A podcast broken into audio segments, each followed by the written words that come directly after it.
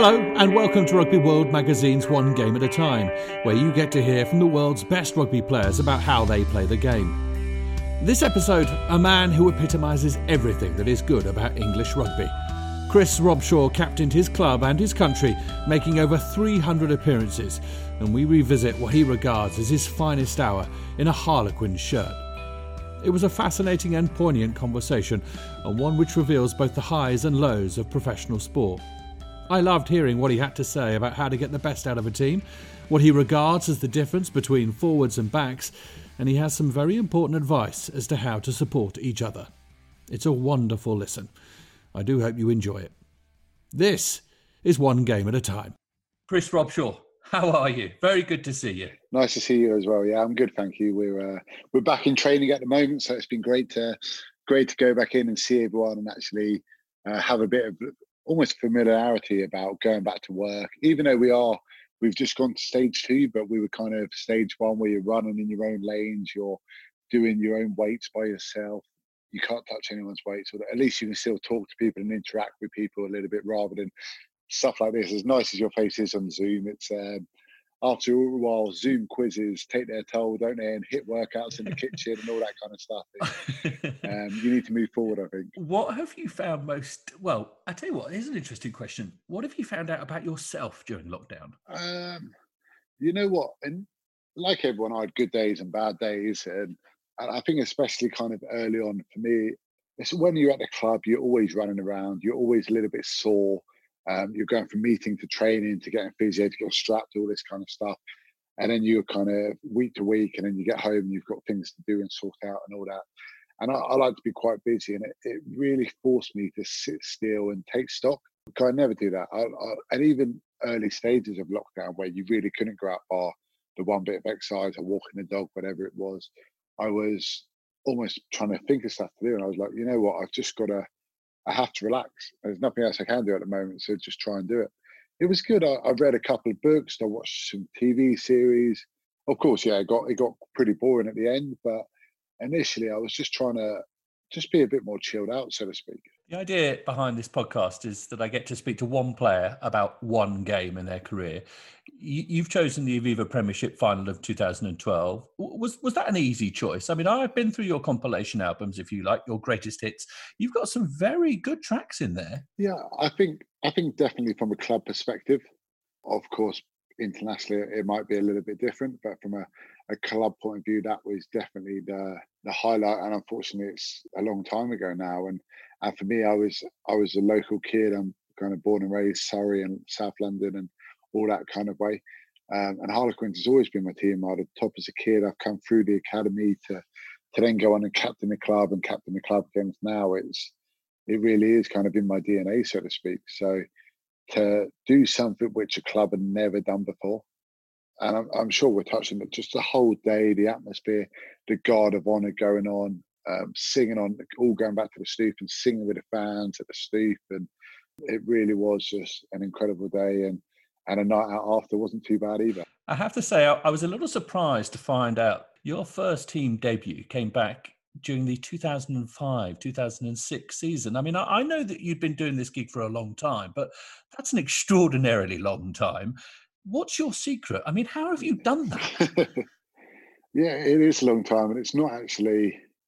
You kind of forget how long it's been. I think because you go from season to season to summer tour to or when, I was in England, it's the campaigns and, and so on. So where you want to be, and and before that you're trying to get there, and after that you're trying to get back there, and it's not until you look back and actually see pictures of yourself in various tops or or playing with various other players who like like them, the likes of Andrew Mehrtens or Will Greenwood and these type of guys, Tony Fugers, um, and then yeah, you're still playing. So it's it has been a hell of a ride. Um, and unfortunately, it is it is drawing to a close at the club. Perhaps your best place to answer this question. What what's the best bit about being a professional rugby player? For me, it's it's what I've always wanted to do. Uh, as as a kid, I, I'm very uh, very dyslexic as a child, and um, academic stuff didn't come as easily to me as it came to others. And and my happy place was being out on the pitch or being out playing sports with my mates. And uh, look, there are there are some fantastic things, but to get to play in front of full house stadiums where the atmosphere is rocking and test yourself against some of the best players in the country or best players internationally on various stages. Uh, that's what it's about. That's what I've always wanted to grow up and do it. And for me, it's continuing to to try and improve. And once you get to that level where you think you can't improve, and, and that's never going to come, it's it's trying to help others as well along the road. And and now I am that kind of that older statesman, so to speak. It, it's helping the the Chisholms, Dombrandts, uh, Will Evans, uh, Lourdes at the club, all these type of young guys coming through and and kind of setting them up to hopefully they can further this club, not only just kind of stay stay with it, but they can make it a lot better than it, it ever has been. And that's what we always try and achieve. What's the worst bit? The worst bit? I think it was January this year, it might be January or February, where it rained every single day. It was freezing cold and we train on, on a bit of a hill, so the elements come come in. And I think it, it must have been about five degrees. And as forwards, we had to go out early, and we kind of do a lot of set piece before the backs come out. And it was so cold. Boys were like hugging together, and we started mauling. We started scrummaging and banging your head. Someone's falling on your finger. Someone's trod your foot. Behind us, you just hear all this giggling, and then you look over, and the backs are playing football because they're not getting lifted or anything, they can be in their full tracksuits, whereas we're in, of course, shorts. And you just look over and you just think, in another life, what I would give to be over there at this moment. That's a good answer. Can, can you articulate what it is that, that Quins do to create such a, a feeling of loyalty amongst their players? Yeah, I think I think for the the guys who have been here a long time, it's it is a club you grew up around. It's it's kind of your your club, so to speak. You feel in that kind of part of it, and and you want to achieve it. And I think a lot of us have had that taste for success early on in, in our career, and and we've been doing everything we can to try and get back there. Unfortunately, we we we've slipped up here and there and, and not quite managed it. Unfortunately, but we're always we're always going out there to try and pursue it. I think to win something for the club you supported as a kid, the club you you've been through, and, and look for me early on in my career as well, I had a huge amount of setbacks, a huge amount of injuries, and the club stuck by me. Uh, and you do want to repay that but you do want to win stuff as well. Um, and it's trying to marry both up together. We're going to look back and analyse a game. How good a, an analyst are you? And indeed, what, what makes a good analyst? It depends. If I'm sitting next to my wife, she uh, she doesn't like it when I watch games. I tactic things and I moan and I'm like, and I, I probably get a little bit too involved. And even if it's a game, literally we played that day and then I've gone home to watch it because as professional sports people. We're very analytical of ourselves. Even if you you always want to improve, you always want to get better. But if you've made a mistake, go back and watch it. Uh, probably more than if you did something extremely well. Um, so again, you you just got to be willing not only to analyze it, but then put in a plan to make it better. So say you you've gone in a game and you you passed the ball and it's gone on the floor. It's then that week working on that skill. Or if you've slipped off a couple of tackles, it's then going in and okay, and actually trying to rectify that. It's not just analyzing it, watching it, and thinking, okay, I won't do that again next time. You need to go back out there and fix it. Um, because if you just do the same thing again, it might look. You might just have a bad day, and you, you, we have those days, don't you? You have those days where you can't catch anything, or you're you've left your hands at home or the kicker can't kick anything or all these type of things. And then you but you go straight back to the training pitch and try and put things right and improve it. Just touch on that because that's interesting you said about watching a game after you'd played it. Do you do you have to do that? Is is that is that a process of a of a Saturday, for instance, that you you play a game? Do, can you not relax until you've sort of been through the process uh, one more time to just sort of get things yeah. through? Yeah, yeah, very much so. A lot of guys, myself included, you don't sleep particularly well after games uh, adrenaline, caffeine in the system, you're a bit beaten up. Um, you got things like I said, if you made a mistake or something, you're going through bits in your head, all that kind of stuff. A good moment, you might want to go back or whatever. Um, and then, so a lot of guys, myself included, tend to tend to watch things, whether it's that night or the next morning or something like that. And then you can almost park it, enjoy the rest of your Sunday, enjoy the rest of your weekend with your family, and then on Monday you'll be reviewing it as a side. So you you go through your little areas and all that kind of stuff. So yeah, I'm definitely one who who like to see things, or because you never know. Sometimes it's played out a lot worse in your head than it actually was. So let's set the scene a little for this game, and if you'll indulge me, there is quite some scene. In fact, I, would like to go back to, to what happened to the club in in the wake of not only the Bloodgate scandal, but then you know in 2005 that, that season in the championship.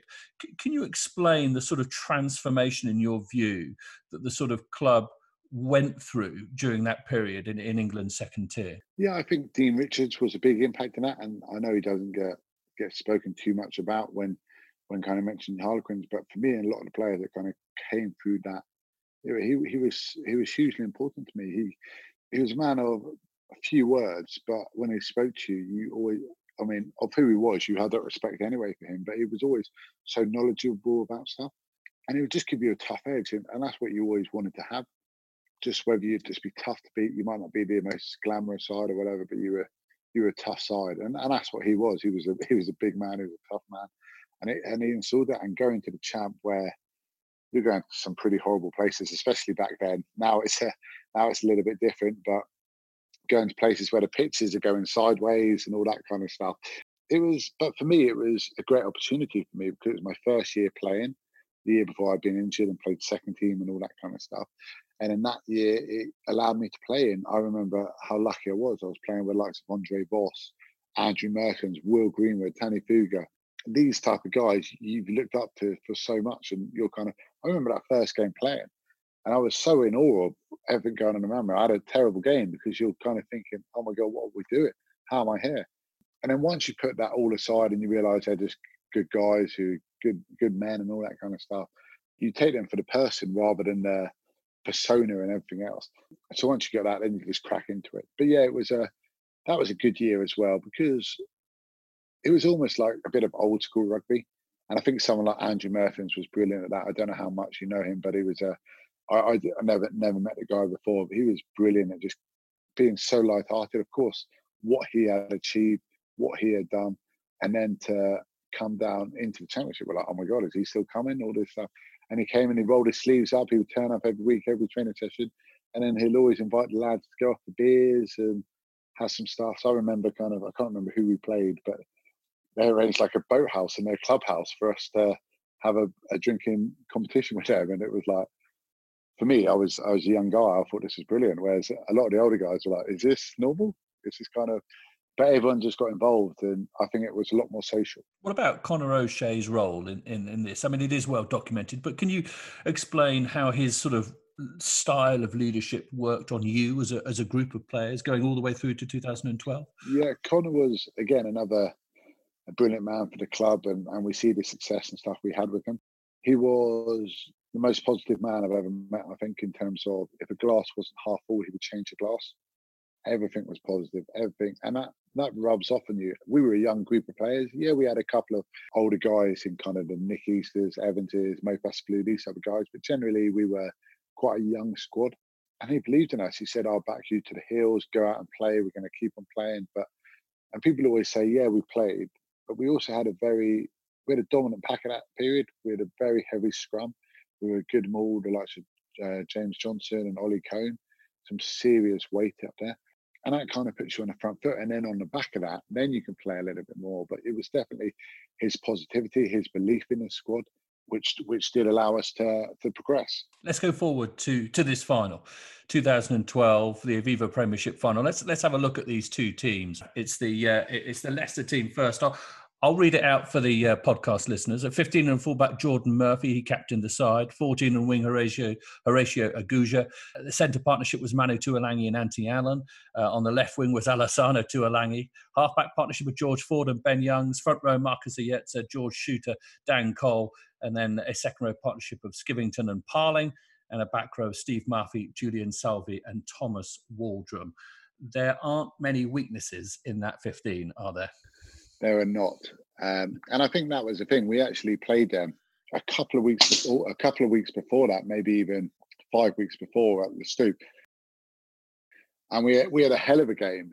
I don't I don't think we actually got a point out of it, but it was something like a 35-30 game. It was end to end. It was excited, and even going into that final, we I think in the whole history of us playing against them in in almost like 40 games, I think we had won five it was it was something ridiculous how few times we had actually beaten Leicester.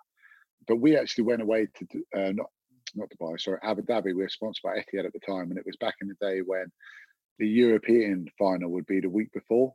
So if you were in a semi-final, you would have a week off and then go into the final if you weren't European.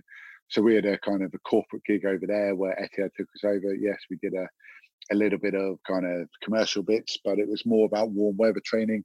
And the fantastic thing was, it was so warm we couldn't train past about ten o'clock in the morning. So we'd we'd be up early, and then then we'd be on the golf course. We'd be on boat trips. We'd be having some beers, all this kind of stuff at water parks, and it was like this kind of how you prepare for finals. But it actually, it and and we were a very close group of players that year in particular. But I think that really helped in terms of that team bonding, and I actually think it almost it took us away from the pressure cooker of being here. We were away from all the media outlets. We were away from kind of, I mean, social media wasn't as prolific as it is now and, and blogs and all that kind of stuff. So we weren't really doing interviews for that week because we were we were out of the country and no one was flying over to the abu dhabi. So we it allowed us to completely escape and just yeah train properly uh, prepare as well as possible but also enjoy each other's company and have good fun. And and it set us in a fantastic position going into the game because it was a boiling hot day as well uh, the final um, going into that it was great because I was going to ask about the fact that, Leicester had had this sort of moment a few weeks beforehand over you in the Premiership, you know, rugby style. They'd they'd beaten you, and I was going to sort of say, you know, uh, what had happened. You know, what was the chat in huddles leading up to this game? But it sounds as though the antidote to it was perhaps not talking about it, doing everything other than that. Yeah, look, don't, don't get me wrong. We we had actually spoken a little bit about them and said, um, in past that the Tigers had had struggled in finals as well. That yes, they have had a huge amount of success, and don't get wrong, they're a lot dominant than than Quins have ever been in in terms of that stuff. But in recent times, Nick Easter kind of done some research and said, actually, you know what, they they struggle, and maybe this is this is our chance. And and in finals, anything can happen. You, you, you just have to play well in the day. Everything kind of, I think we had led the Premiership for pretty much from week one. Um, but then that all kind of goes out the window, doesn't it? So for us, it was about just make sure we turn up. And again, that's where Conor became so good. He said, "Look, this is about us. We believe so much in in the product of our game at the time.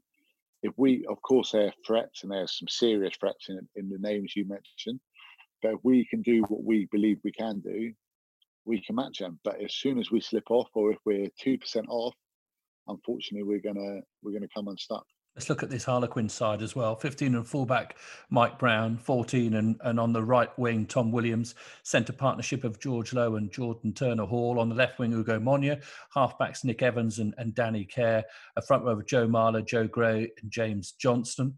Uh, second row engine room of Ollie Kohn and George Robson. Uh, uh, six Mauri Fausavala, Fa'asavalu. And uh, seven, yeah, Fa'asavalu. Uh, and number seven, Chris Robshaw, yourself, captaining the side. And number eight, Nick Easter. Well, when you see those teams and when you see those names, what do you think of? Yeah, I, I think for us, and I, I, I remember kind of Conor saying it, if he was always like, if I could have named my team to go out there at the start of the season to play in that final, that would be his side.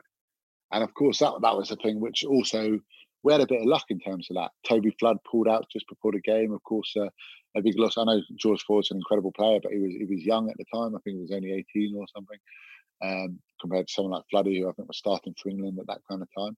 And this was our full strength side, bar bar none, I think. So yeah, we were we were kind of as prepared as well as possible, and, and kind of put a lot of faith in in this kind of squad. And he wasn't a massive believer of rotation too much, and these guys tended to tended to go out there and play in, until they couldn't really, which was fair enough. It, it, got us where we needed to be, and he backed that, and all the players really bought into that because they wanted to go out there and, and, win something. So when I when I saw the squad, like, I had great fun playing with these guys in that back row. It was it was brilliant to play against those two fantastic players, both very di- all very different players to each other. Um, but it gave us a great balance to the side, I think. Can you remember a game plan? Yeah, look, I think I think for us it was we didn't really want to get into an arm wrestle with them. Their their pack, I think it was Ayerza, uh, Chuter and uh, Castro. Castro on the bench, yeah, and, yeah. Or Dan Cole, sorry, and Dan Cole and Coley, yeah. Um, they're they're a very good kind of set piece. So again, we we were pleased with our set piece, but this was still less the set piece and they, they take some kind of undoing. So we want to try keep the ball alive. We want to try keep keep kind of playing, stretch them, uh, and then Gats would think we thought we were than them, and them being traditionally a big pack, all that kind of stuff. And we wanted to keep the ball alive if we're going to keep keep it in field, um, little things like that. Well, let's take you to the action. There's a full match highlights package which uh, we're going to sort of cherry pick from. Uh, and the first time code that I'm going to give our podcast listeners, because they will be able to sort of watch along as well, is 42 sort of 22. Uh, and this is the last few moments before you you take the field. Um, I'm going to press play. You tell me what you are thinking about here. Before you go into this, it was the the fans or the, the Quins Foundation or or the club themselves had actually arranged for we always whenever we play at Twickenham we we always park at the stoop we have our meetings we have some food and then we walk over the bridge and over the road as it's it's probably a 600 meter walk or something like that. Um, and they had actually arranged a guard of honor for us the whole way there and it was just incredible. It was it brought a tear to a number of guys eyes. It was because I think as players you you always know how much it means to their fans and how much it means to people but you know what? Every now and then, it, it's not a bad thing just reminding people. And I think for us, it definitely it showed that because as you're walking in, you would see your friends, you would see your family, and of course uh, the thousands of other Quinn supporters, and it was it was honestly incredible. And to run out there for that first, well, our first final at Twickenham, I, I was very lucky. I'd got to play play in the Six Nations previously and captain England, but a very different feel, a very different feel. Almost felt kind of of course, when you go to England, there's a lot of pressure and tension and all that kind of stuff. And it almost kind of felt like they're going, it was almost like festivally and it was almost like a party atmosphere. And maybe that was something to, it was a boiling hot day and all those kind of things. But yeah, it was, it was a perfect setup for us. It's an interesting idea, that, isn't it? Connecting you before one of the biggest games for your club very seriously to your club by allowing you to really sort of almost be able to reach out and touch the people who are effectively the most important in it all, the fans. A, a stroke of genius, almost. It really, it, honestly, it really was, and it made us, it made guys teary. It made guys really think about it before going out there, and and even if some guys said it and some guys didn't, they were, it was in people's heads and it was in the back of people's minds, and for them to go out there and and then see their their emotions, their faces, their the cheers, the support, because people care. And, and for us who've never been in that before, I know Leicester have obviously had a, a, lot more success in terms of Premiership and all that kind of stuff, but had almost been there and done it and for us it was so special and for them it was so special it was about seeing that i'm going to skip forward to uh, a couple of seconds past the 50 minute mark on the youtube clip and it's a scrum now before i press play and we watch this unfold because it un- unfolds in a particular way i want you to explain and talk about your role in a scrum as a as an open side flanker you're behind joe marler in this one uh, let's focus on him. What, does he need from, from you at scrum time? Yeah, a lot of. I mean, look, from from the back row point of view, you're, you're going to push as hard as you can, and, and if they want certain angles or whatever, you you try and do that. But you're just going to add as much weight as possible. But a, a, lot of it is is bringing energy. It's it's making sure they're focused every scrum. It's making sure they're concentrated because they are the key components in it. Of course, you can add and you can help, but they are the the, the key focus. So again, it's making sure they're in the best possible shape and, and giving them as much support whether that's verbally or physically, as you can. Now, I am going to press play, uh, and we see this scrum wheels and creates a, a good blindside break. In commentary, there was a claim that this was a, a sort of pre-organised move. Was it? Um, look, I, I, I don't know too much about that. It would have. I, I doubt it. I, w- I would have thought that. that Danny Care is a very, very sharp player, and if he thinks, and even if he has half a yard, he's generally getting outside many back row. And if a scrum goes like that, you'd be you'd be silly to actually go the other way, because if you go the other way, you're picking up straight into their seven, you're going back into their nine. Whereas here, he's seen a gap, he's gone with it, and and that was the other thing. We we backed each other. If someone felt on the pitch they could do something, as long as they made it happen, we'll support them. And and and most of the time, guys have that belief. They do make things happen. And I think when you have a talented talented individuals like of Danny or Nick Evans, these type of guys, they are special, and they, they do need they need that support when they go off and do things because most times they make something happen. So you just have to react and that was a massive thing. It was reacting to each other and, and playing what we saw or what we felt as well. Now we're going to leap forward to 53 minutes and 21 seconds. It's a line out which eventually produces Harlequin's opening score on the right hand side. There are a few breakdowns involved in this as well. Uh, if I press play, can you can you talk us through what Quins get right here? Yeah, I think firstly we, we didn't get the line out right. Um, but when you've got someone like Mo at the back who manages to get you over the gain line, you you fix and solve the problem quick ball Jordan Turner-Hall was was incredible for those kind of seasons pre-injury, getting over the gain line, and that was a massive part of our game. Those little tips here and there, little inside balls, just keeping the ball alive, probably better than others. I think a lot of people, and of course, great play by the the two out wide and Tommy going in the corner. I think a lot of people assume with Harlequins we played wide wide a lot of the time, but we but we really didn't. A lot of the time we actually played through the guts of teams and kind of managed to find little shoulders here and there, and you get kind of half a yard over the gain line, and then you get a couple of yards, and then all of a sudden something something creates, hopefully more often than not. Uh, but yeah, that and that was kind of epitomised by that, keeping the ball alive. Uh, Nick Easter and George Robson, I think it was, um, and then yeah, create space out wide because people have to come in. I mean, it, it, looks simple when it rolls through, but but my guess is that there is a huge amount of ingrained processes that that are, that are, that are formed over seasons. You know, people getting used to to certain situations and, and reacting in a certain way to, to what they can see in front of them. Would, would I be wrong? Yeah, it does. But we, we were trained that way, and I, I think you, yes, we were playing, but we were a very physical side as well. Defensively, we were good like I said, with our set piece with Ollie Kohn and James Johnston, we were big, we were physical. Nick Easter, Mo Fa'asavalu, these were big men. Joe Marler, big man.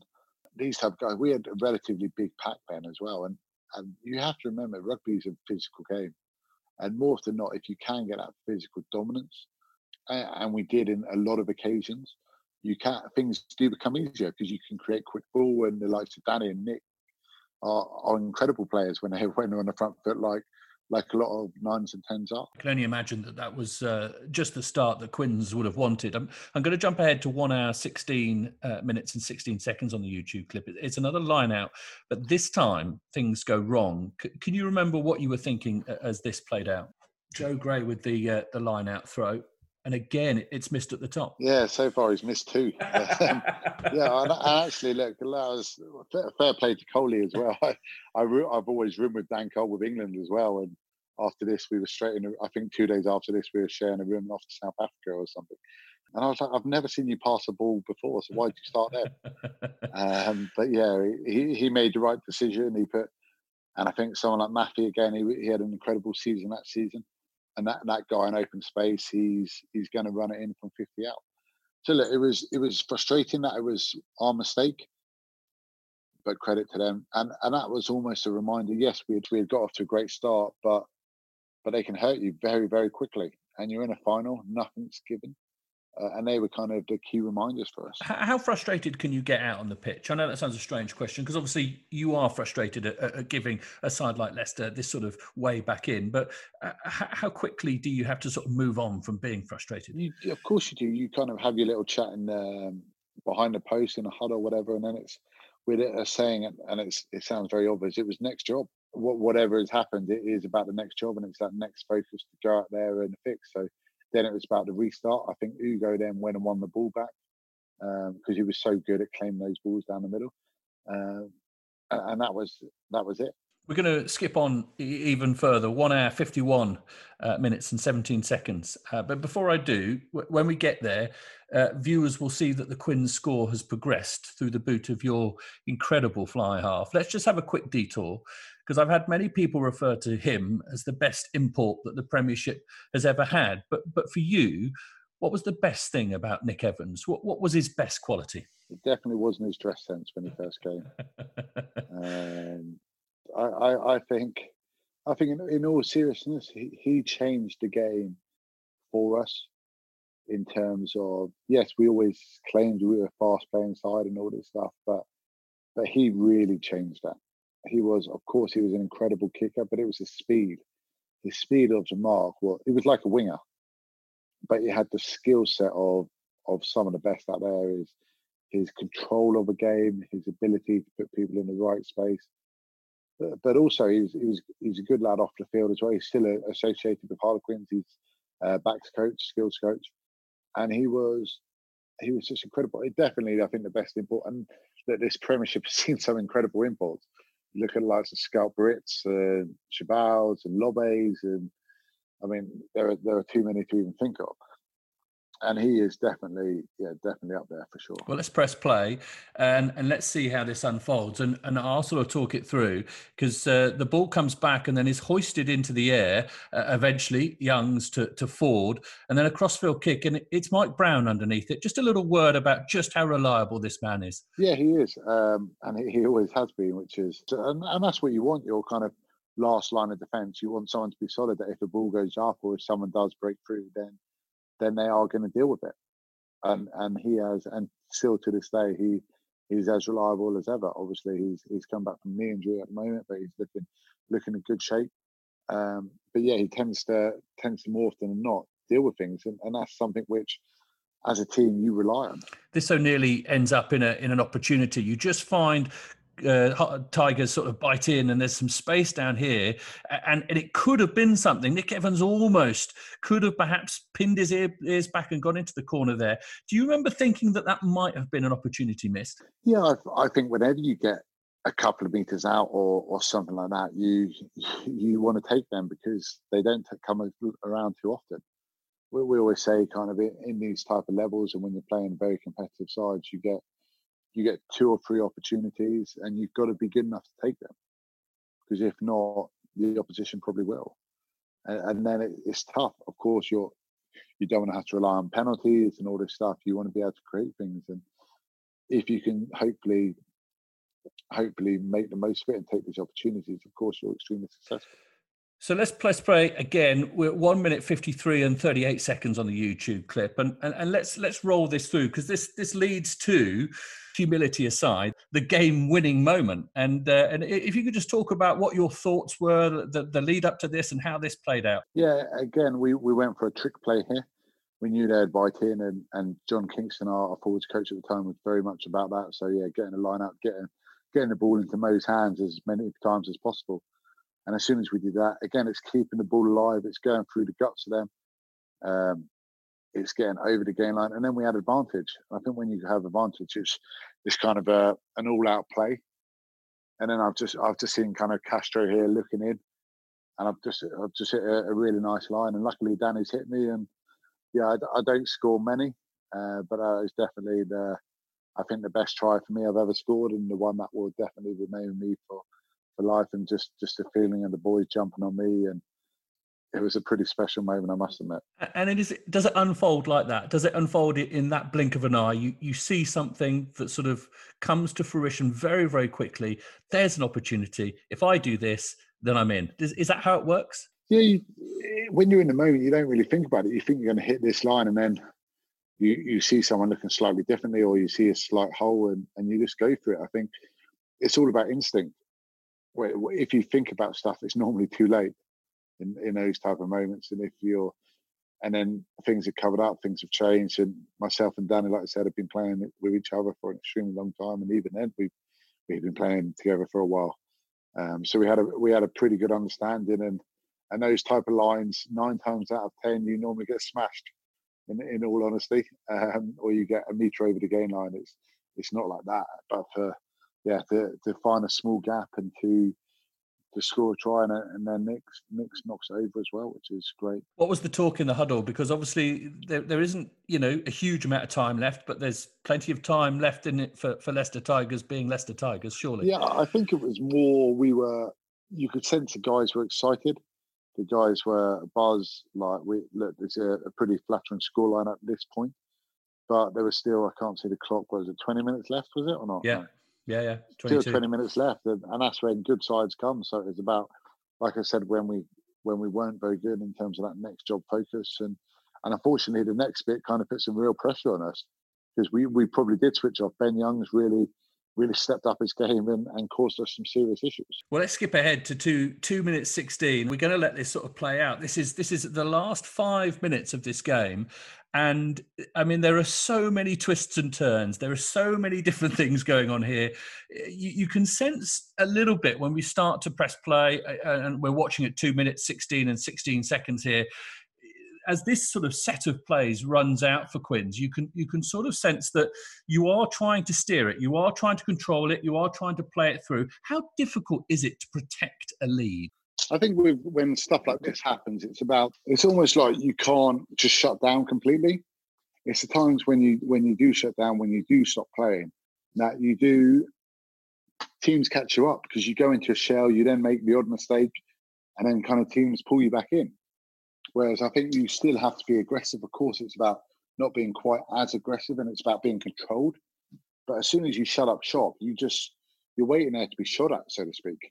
I mean, uh, in, in, a way, is it is it easier to play? And you would have been in Leicester's position in a sense, you know, in, in other games. Is it easier to be the Leicester Tigers in this situation than it is to be Harlequins? No, look, but potentially because there's no fear, you've got no kind of pressure on you. You're kind of you have to do something.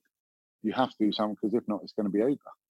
So there, there is a little bit of that, and and from our side of point, our point of view, sorry, we hadn't been in that position before. We hadn't been in the final. We hadn't been beaten Leicester by that kind of margin.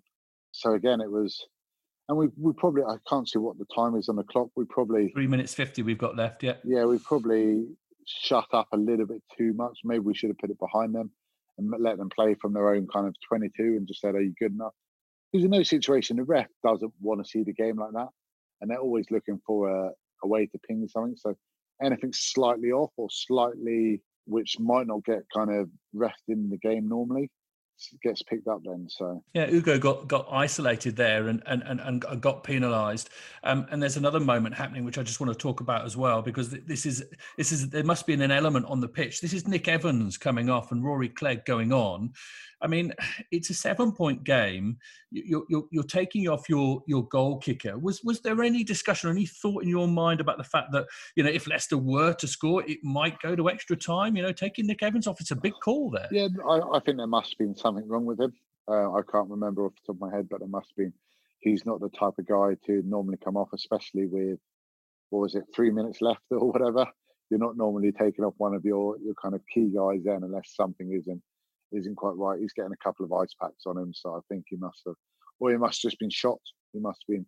The heat was draining. We had played, like I said, we didn't rotate the squad much throughout the year, um, and it was tough. A not straight throw there from Tom Youngs. There's pressure on everyone at Twickenham, isn't there? There is, and that, that was a massive sigh of relief for us. That was, uh, again, we can slow the clock down. We could probably take 30 seconds in a scrum here to to get it set up. Maybe someone's lace comes undone quickly, or little tricks of the trade like that.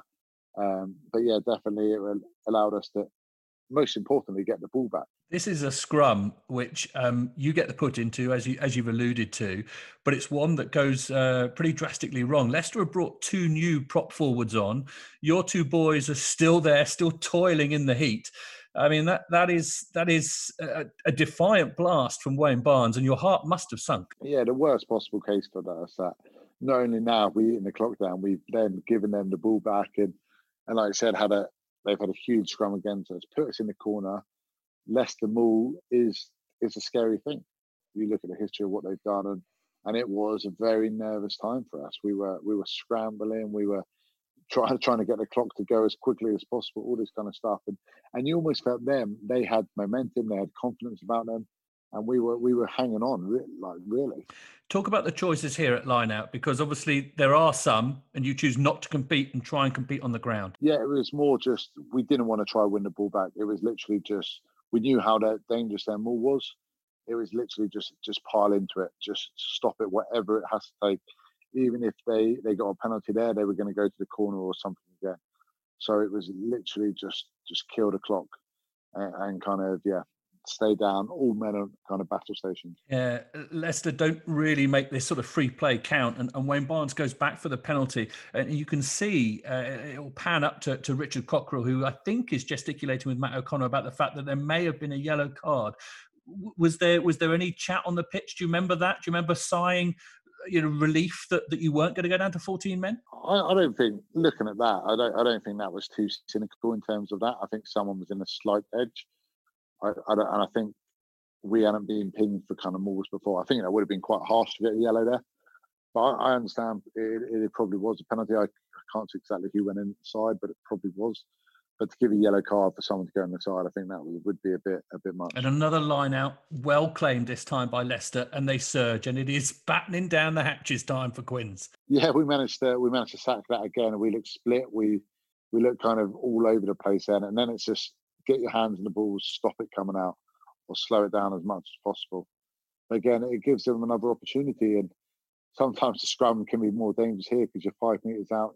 We're, we're literally asking for the ball to the whistle's gone and he's saying it's one more scrum. I was going to say you you come forward to have a, a, chat with Wayne Barnes and, and and your role as captain comes to the fore there and discussions can be crucial. Well, we were pleading for the whistle basically. I think it was I think the time was up on the clock. I can't see exactly, but it was pretty close. Yeah, it was up. So I was kind of saying, "Look, we're done. It's over." Um, and he unfortunately wasn't agreeing with me.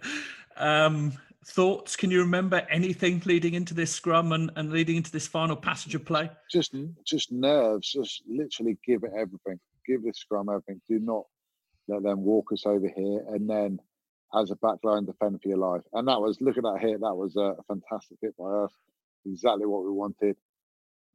And it was just just hunt them down, whatever it takes it was, and and again the breakdown comes into its own, and and and its eventual great piece of pickpocketing by well, I think it's yours truly, isn't it? Yeah, look, I, I think it was a good hit by Danny. He managed to to get him get him down. He was isolated, and then it was locking onto that ball, and I wasn't wasn't letting go, even if it meant my hamstrings were going to come off. It was it was it was staying in there that tight and doing whatever it would take.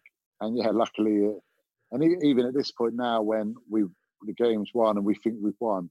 The rest says we have to kick the ball off, and everyone's kind of all over the pitch celebrating. And I was the Cleggy, we were like, just where can you kick it off? So that's where I just said to Wayne there, can we kick it behind the post? So there's no chance of even not that I fly half wood, but shanking it or just risking anything. So it was like, there's no one anywhere near. We'll chase them and all that kind of stuff. So yeah, he, he kicked the ball behind, and yeah, the celebrations could could begin fully. Incredible scenes, you know, incredible emotion, and and as we sort of alluded to, you know, it was it was the the destination of a of a truly incredible Harlequins journey. Yeah, it really was, and I think the players were just exhausted there.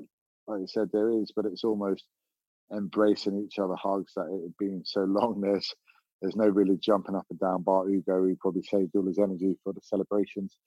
Um, and again, we were just out on our feet. But it's also having compassion and empathy for for the Leicester guys. A lot, a lot of friends in that side.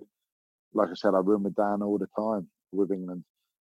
So again, it was it was kind of being there for them, but also enjoying it. It was enjoying it because it was a very special thing, and and unfortunately, it's it's not come back, not come back since. Yeah, truly wonderful pictures and, and memories, not just for Harlequins fans, but for, for sort of Premiership rugby fans. I, I think this will really resonate well with them.